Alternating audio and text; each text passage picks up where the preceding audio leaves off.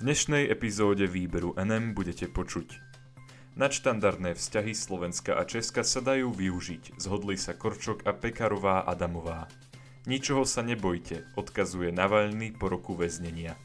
Zavolajte svojim blízkym, vyzýva ľudí Združenie IPčko. Prajem vám príjemné počúvanie.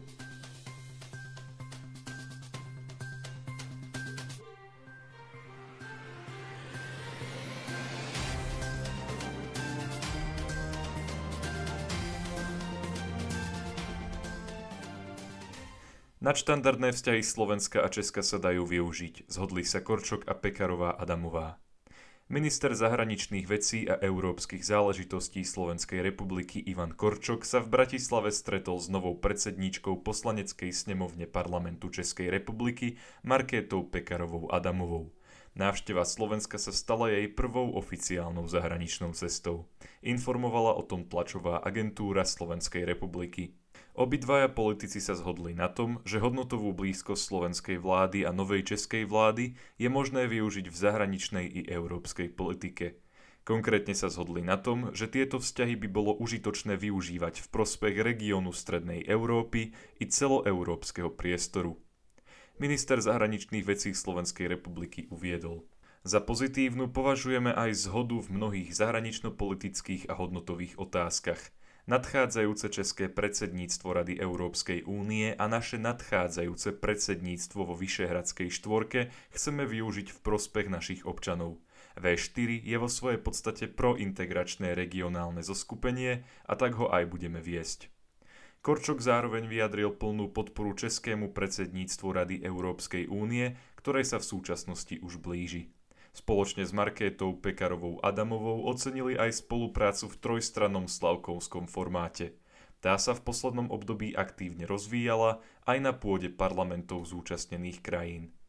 Pekarová Adamová sa podľa denníka N stretla aj s predsedom slovenského parlamentu Borisom Kolárom. Hovorila s ním o zvyšujúcich sa cenách energií, problematike využitia jadra v energetike, pandémii a medzinárodnej spolupráci. Obaja sa zhodli na tom, že formát V4 je užitočný a potrebný a nemal by sa používať iba v záujme jednej krajiny. Pekarová Adamová sa vyjadrila. Je to všeobecné pravidlo, ktoré chceme ctiť. Slovensko a Česko sa môžu spojiť napríklad vo veci otázky zaradenia jadra medzi čisté zdroje. Obe krajiny majú totiž na jadrovú energetiku pozitívny názor. Pekarová Adamová povedala – Zhodneme sa v tom, že sa chceme aj naďalej usilovať o to, aby bolo jadro vnímané ako bezemisný zdroj. Verím, že v tomto úsilí budeme úspešní. Neskôr sa Pekarová, Adamová a Kolár presunuli k bratislavským pamätníkom Milana Rastislava Štefánika a Tomáša Garika Masarika, ku ktorým mali položiť vence.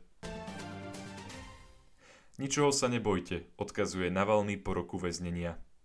17. januára uplynul jeden rok od zvláštneho zadržania Alexia Navalného, ruského opozičného aktivistu. Navalny vo svojom vyhlásení teraz uviedol, že svoj návrat do vlasti neľutuje a aj naďalej bude pokračovať vo svojich politických aktivitách.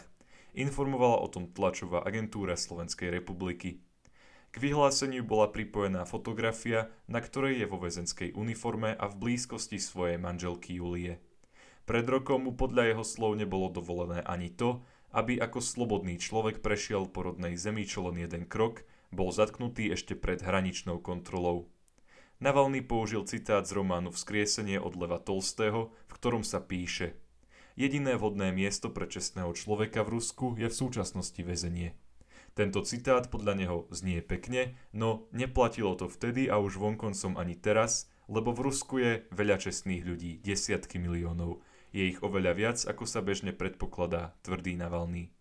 Úrady, ktoré boli podľa Navalného odporné už v časoch Tolstého a teraz sú odporné ešte viac, sa neboja čestných ľudí, ale takých, ktorí sa úradov neboja, alebo sa možno aj boja, ale strach prekonávajú.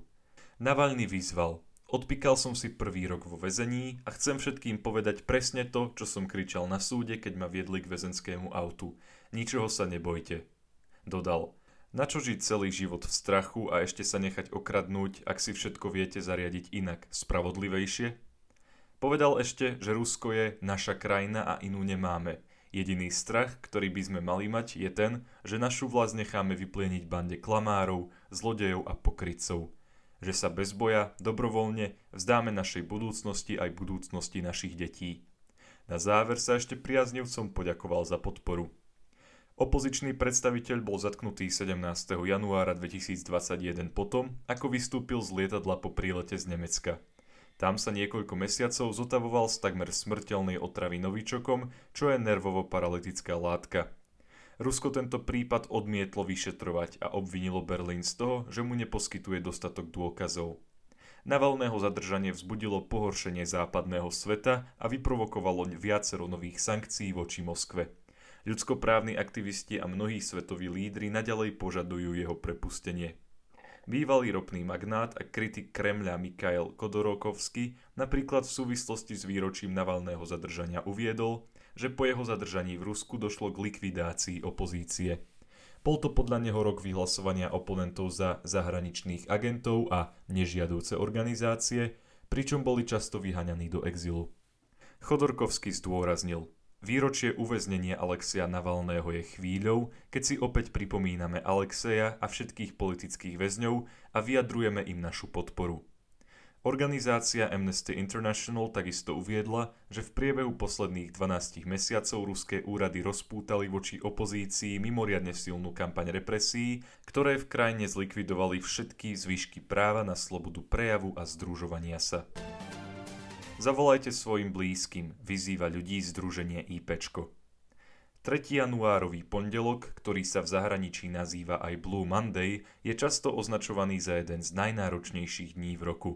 Dôvodom bývajú končiace sa Vianočné sviatky, zvyčajne pochmúrne počasie a to, že ide o začiatok pracovného týždňa.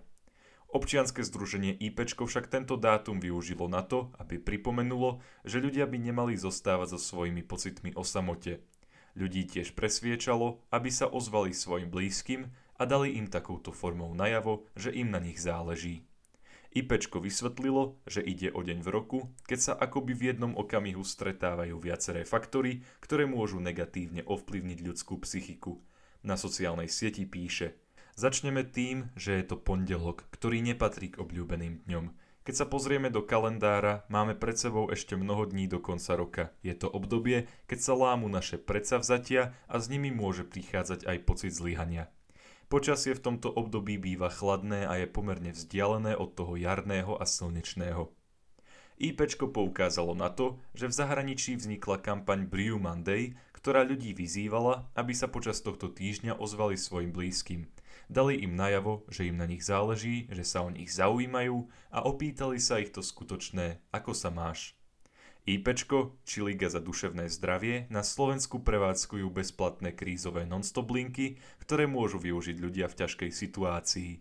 Ide o krízovú linku pomoci na 0800 500 333 a linku dôvery nezábudka na 0800 800 566. Ďakujem vám za to, že ste si vypočuli tohto týždňové vydanie výberu NM a dúfam, že sa budeme počuť aj budúci týždeň. Do počutia.